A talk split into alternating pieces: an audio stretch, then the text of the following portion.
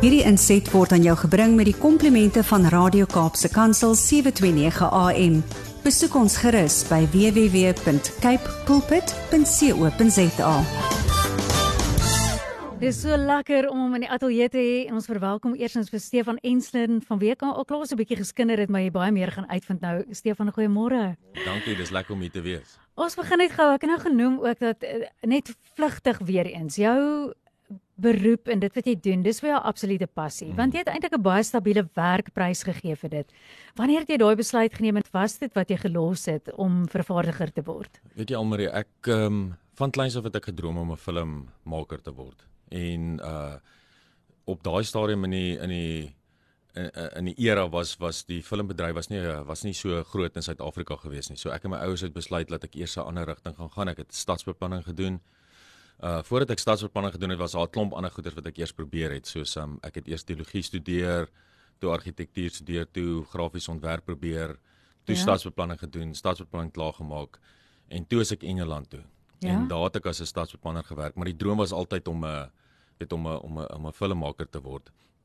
En ek wil nou nie te lank van die weet op 'n op 'n ander paadjie gaan nie, maar op daai stadium in ons lewe, um, ek het my vrou in Engeland ontmoet ook 'n Suid-Afrikaner en ons kon glad nie kinders gehad het nie. Ons was mm -hmm. albei onvrugbaar geweest. En ek was toe eendag op 'n Angus Bakkenkamp geweest en Angus het gesê hy voel hy moet bid vir mans wat nie kan kinders hê nie. Ja.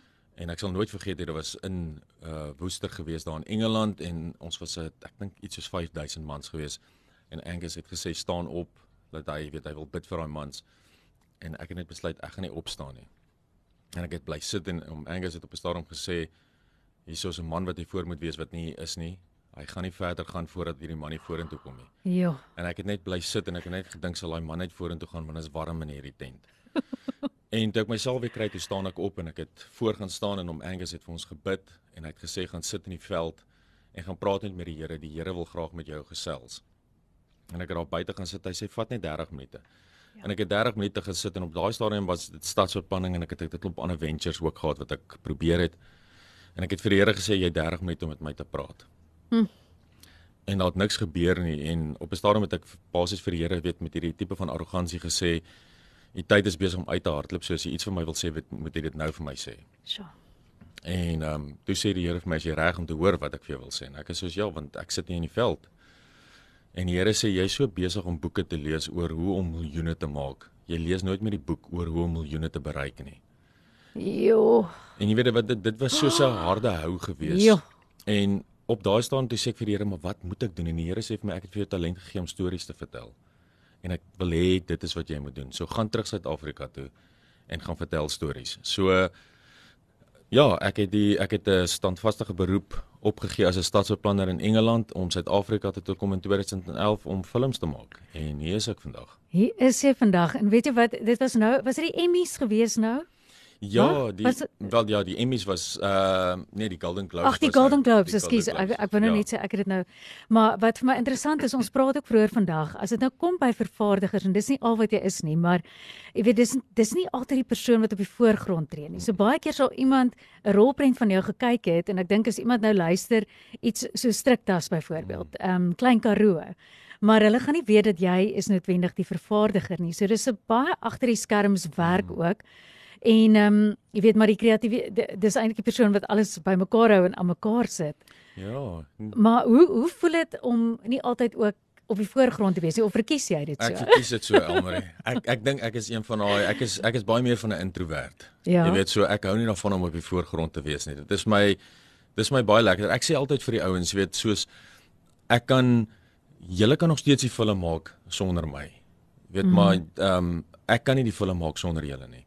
So ek sal veel eerder op die agtergrond staan en julle almal die krediet gee ja. as wat ek nou op die voorgrond gaan staan en probeer uitbasyn dat ek hierdie belangrike vervaardiger is en al hierdie groot projekte en goeders aanpak. So, so nee, dis my en en weer eens is my dis my um dis my humbling experience ook want daar is soveel mense wat droom weet om om hulle hulle um passies te kan uitleef soos byvoorbeeld om filmmakers te wees.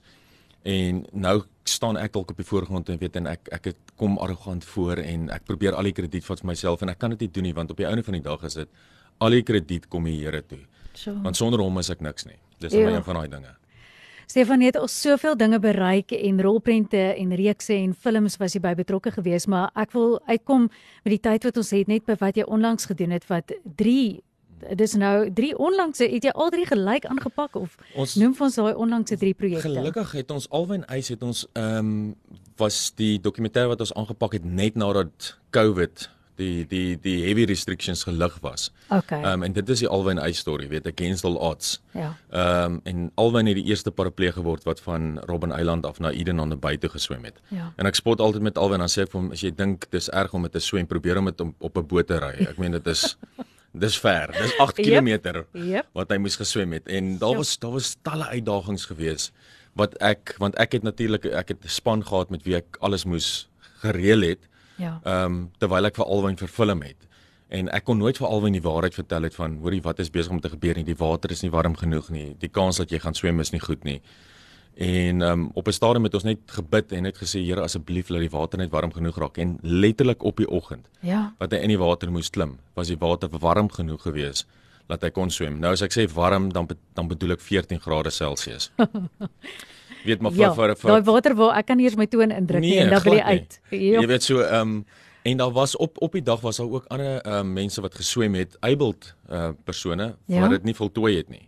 Weet so en albei het dit voltooi en en dit is die ja en dit is hierdie merkwaardige storie wat nou tans op hy was op Mnet gewees in Desember ja? en hy's nou tans op catch up beskikbaar tot en met die 17de Januarie. So ja. Dan het ek gepraat van Kobus Olivier nou uh, presies omtrent 'n jaar terug ek kry hoendervleis as ek net dink aan daai onderhoud wat 'n gesprek wat ek met hom gehad het waar hy in sy woonstel was in Kiev. Die oorlog het net pas was omtrent net aangekondig en hy was daar gewees saam met sy honde en hy het die besluit geneem hy gaan bly want ek dink ondergrond het hulle nie troeteldiere toegelaat nie en hy het die kol gemaak en gesê hy bly dan nou hierso en ek weet daar was menige publisiteit eh, mense wat hom genader het uiteindelik wêreldwyd bekend geraak mm. as gevolg van die honde ook Stefan, maar jy het van daai tyd af eintlik 'n lewendige dokumentêr gemaak van alles wat met hom gebeur het. Mm. Hoe hoe het dit gewerk? Ek het een oggend het, het ek in die in die kar gery met my kinders by die skool te gaan aflaai toe ek sy storie op 'n ander radiostasie geluister het toe hulle 'n live onderhoud met hom gedoen het. En ek het dadelik die radiostasie gebel en gesê hoor, kan julle asseblief my in kontak sit met Kobus want ek voel hier's 'n dokumentêr wat ek graag wil maak en hulle het dit toe gedoen en ek en Kobus het gesels en hy hy sê toe vir my hoorie wel hy is hy's vasgevang in sy weet in sy woonstel en hy kan nêrens heen gaan nie. En ek sê vir hom het jy enige kameras by jou en hy sê vir hom nee, hy het net 'n iPhone 7. Ja. Ek sê vir hom Kobus, gebruik jou iPhone 7 en begin jouself opneem. Ek sê jou presies direk, ek sê vir jou presies sê hoe om wat te sê. Maar begin jouself afneem en as jy kan neem deur die vensters af, net ja. hoe die bomme en goeders ontplof om jou. Oh, en dit is wat Kobus toe begin doen het. So so het ons elke dag het ons dit gedoen totdat hy eventually toe ons nou iemand gekry het wat bereid was om hom met 'n kar uit Kiev uit te kry want die bomme het al hoe nader gekom. Ja. Maar my idee met die met die dokumentêr was altyd gewees van ek het geweet daar gaan dokumentêre uitkom oor die oorlog. En baie van daai dokumentêre gaan oor die wreedheid van die oorlog gaan dit fokus. En my idee was nooit gewees om om op die wreedheid te weet mm. te fokus nie. Ek wou 'n storie van hoop vertel het. Hierdie man wat alles ek meen sy hele lewe in gevaar stel vir sy vier klein hondjies. Ja. En mense sal nou wonder maar weet hoekom doen jy dit vir jou honde? Daar's 'n baie spesiale band tussen hom en sy honde want sy pa was saam met hom in die in die woonstel gewees en net voordat sy pa oorlede is, het die mamma nou geboorte geskenk aan die klein drie klein ander um, hondjies. So. Versaai so dit is dis daai daai dit is regtig sy familie. En toe het hy begin en hy toe nou um iemand gekry wat hom gehelp het om te gaan en so het hy hom bly vervilm en elke aand op die einde van die aand sal hy vir my die video's gestuur het. Dan sal ek na die video's kyk dan sal ek vir hom sê Kobus okay die storie is besig om in die rigting te gaan. Wat ek wil hê jy moet môreoggend doen as jy met die volgende goeters doen. En so het ek dit geskryf en ek het dit gedirek en van hierdie kant af probeer vervaardig um totdat hy in Poland uitgekom het waar ja. ek toe 'n filmspan gekry het om hom daar te begin volg En toe het ons gedink dis dalk die einde van die storie want nou ja. nou sy weet na veiligheid gebring. En toe vind hy uit maar sy visum is nie geldig nie en hy moet die land verlaat. Ja. En so het hy weer begin verfilm op sy iPhone 7 totdat hy in Kroasie gekom het en daar het ek weer met 'n filmspan gewerk. So dit was dit was regtig nog 'n intense storie geweest want hulle het verfilm deur die dag, dan laai hulle op in die aand 12 uur, 1 uur kry ek dit weer die die die beeldmateriaal hierdie kant, dan moet ek alles aflaai deur alles kyk. Dan moet ek hulle kontak die volgende oggend, dan moet ons sê okay, hoor jy ek wil hê julle moet die volgende goeders doen en dit is hoe ons die storie aan mekaar gepak het. Jo. Jy weet en as jy nou gaan kyk die dokumentêr, die reis was veronderstel om om letterlik as jy dit met 'n kar ry, vat dit 16 ure. Mm. Van Oekraïne tot in Kroasie en dit het hom 4 weke gevat om daarby uit te kom. Ehm um, so dit is uh, Jo. Jakobus is is 'n merkwaardige ou. Ek en hy het ongelooflike goeie vriende geraak. Ek het soveel respek vir daai ou. Ehm um, en sy dokumentêr is ook tans beskikbaar op DStv Chap tot en met die 17de Januarie. As jy nou eens ingeskakel het, ons praat met skrywer, vervaardiger en entrepreneur Stefan Enslin en die twee dokumentêre waar ons al gesels het is War Dogs and I en dan ook Against All Odds die uh, die Alvin Ace st story. En dan sou nog 'n derde een. Mm. Vertel vir ons net meer daarvan wat ook nou beskikbaar is dink ek. Ja, hy's ook hy's ook hy's ook nou beskikbaar op Catch Up tot en met die 28ste Januarie. Ehm um, Unstoppable, die Rebecca Nagel storie. Ehm um, ek het van Rebecca gelees in 'n koerant. Ehm um, sy het sy die uh ek dink sy het eers gekom in Miami in CrossFit. Ja. En ek het haar gekontak en ek wou net bietjie by, by, by haar storie gehoor het. En sy het nou net hierdie merkwaardige storie gehad en ek het vir haar gesê Rebecca, kom ons doen 'n dokumentêr oor jou storie want dit is net dit is net so amazing. Mhm. Mm Ehm um, en toe daag ek haar uit, toe sê ek vir haar om jou storie te vertel, wil ek graag hê jy moet iets doen wat nog nooit voorheen gedoen is nie. En ons het lank gaan soek wat is daar wat nog nooit voorheen gedoen is weer deur 'n parapleeg, 'n vroue para- parapleeg nie.